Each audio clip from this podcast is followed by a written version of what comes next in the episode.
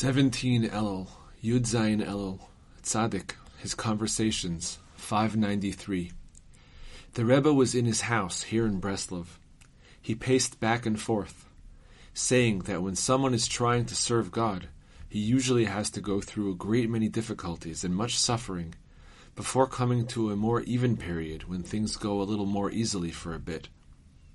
Anyone with some experience in trying to serve God will be familiar with this. We mustn't give in to God, the Rebbe said.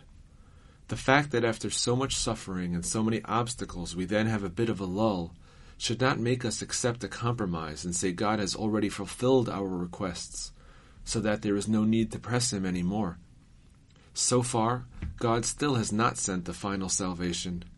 We still have to wait for it and plead with Him like a child pleading with his father, begging and pressing Him to help more and more. The Rebbe then said, But none of this applies to you. As far as you are concerned, you just need to be happy all the time.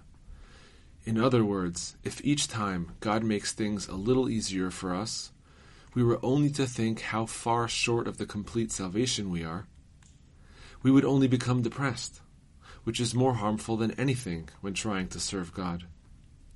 One has to make an effort to stay happy regardless of the situation.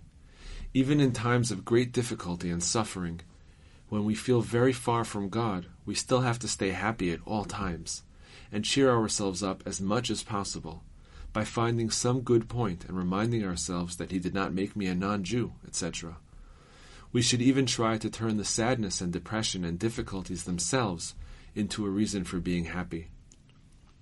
We should say, even though I'm the way I am, I still have the merit of being Jewish, how many mitzvot I carry out each day, tzitzit, tefillin, saying the Shema, giving charity, etc.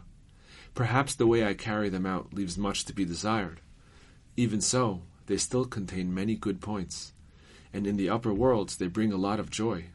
This even applies to the mitzvot done by Jews who are sinners, because as long as they still go by the name of Jew, God takes great pride in them, as it is written, Israel, in whom I take pride.